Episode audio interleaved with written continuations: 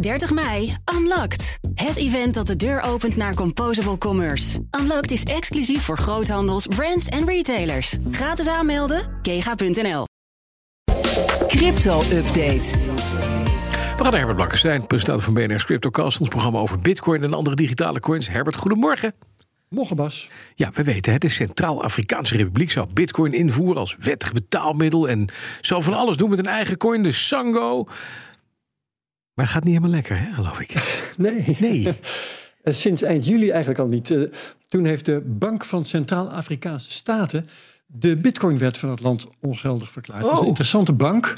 Die eh, eh, beheert de Centraal-Afrikaanse frank. En dat is een munt die in zes staten het geldig betaalmiddel is. Het stamt zelfs nog af van de Franse frank. Terwijl Frankrijk die frank niet meer heeft, zoals je weet. Ja. Ja, de bank nam daarmee eigenlijk wraak. Want ze waren tot op het laatste moment onkundig gehouden van die hele bitcoinwet. En vonden dat uiteraard niet zo leuk. Nee, en met die Sango, zei ik al, hebben die eigen crypto-coin van de Centraal-Afrikaanse Republiek. Gaat het ook niet zo heel erg lekker, geloof ik. Nee, nee helemaal niet. Nee. Die eh, zou een rol gaan spelen in het tokeniseren van de delfstoffen van het land. Ja.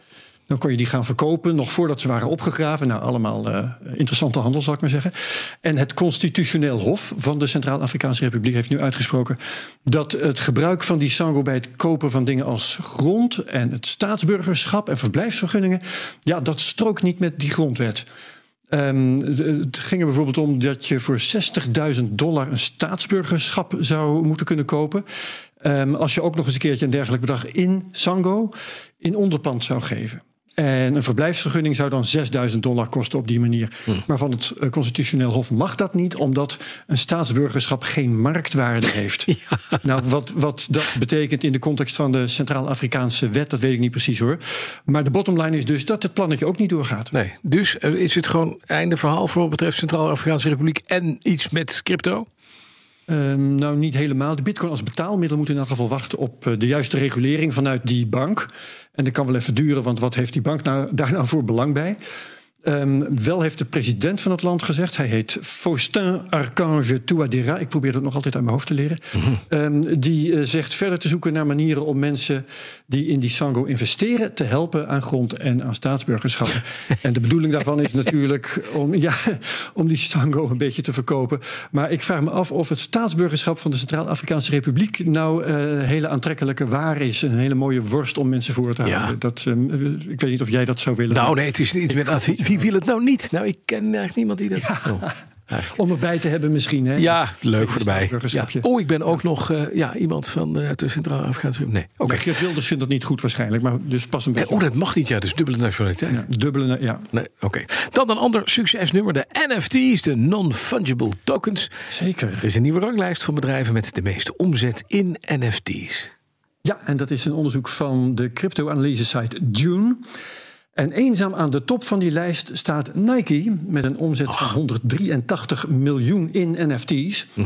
En ik kan er niet bij vinden of dat nou gaat over het afgelopen jaar of eh, alle eh, eeuwigheid bij elkaar. Maar ja, NFT's bestaan nog maar zo kort Ja. als populair product dat dat niet veel zal uitmaken. Nee, het is een jaar en een beetje misschien. Wie, wie- wie zijn de concurrenten van Nike? Als Nike bovenaan staat, wie dan nog meer? Ja, nou de runners-up zijn bedrijven als Time, Tiffany, Adidas en Gucci. En die scoren allemaal rond de 10 miljoen. En Nike doet dus 18 keer zoveel. Hè? En ja, en hoe dat dan kan? Nou, eh, ze doen het heel goed met virtuele schoenen. Die kosten slechts 4000 dollar, dus haast u. Eh, maar de- een leeuwendeel komt van de aankoop van Artifact Studios. En dat is een compleet NFT-bedrijf. En dat draagt meteen tientallen procenten bij aan die omzet van Nike op dit gebied. Dus dat, dan gaat het snel. Virtuele schoenen. Ja, nou, we Ja. kunnen dus een staatsburgerschap van de hoeft ze Centraal-Afrikaanse niet eens aan te trekken, zo makkelijk. Het is zo makkelijk. is. En dan draag je dus je. Nou, oké. Nog een waarschuwing van de directeur van het bedrijf Ledger. Dat is de maker van hardware wallets. Vertrouw je coins niet toe aan derden.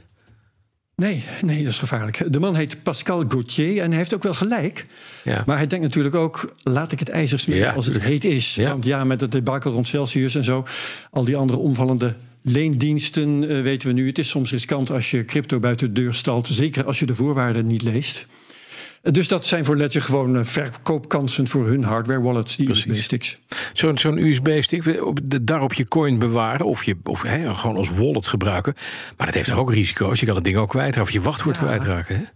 Precies, dat bijvoorbeeld. Ja. En, en dan kan ook niemand je meer helpen. Hè? Nee. Want dan is er geen bank die, je- waar- die je kan bellen.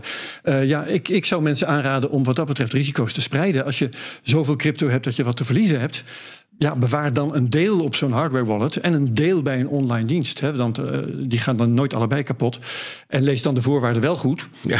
Maar ehm, wat, ingewijden, Ja. wat ingewijden het merk Ledger nog nadragen, is wel interessant om te weten, is dat ze twee jaar geleden zelf hun data niet zo goed hadden beveiligd. Mhm. En toen zijn de gegevens van 272.000 klanten gestolen en gepubliceerd op een hackersforum, zodat de hele criminele wereld nou weet wat de fysieke adressen zijn van 272.000 eh, mensen met genoeg crypto om er zo'n hardware wallet voor te Ja, kopen. dus eh, Ledger heeft wel boter op zijn hoofd. Dat dacht ik. Dan, wat heb je in de CryptoCast deze week? Het onderwerp is crypto en voetbal. Dat is ook wel eens leuk nu de competities eh, weer begonnen zijn. Het gaat over sponsors, over fan-tokens, over NFT's, toch weer.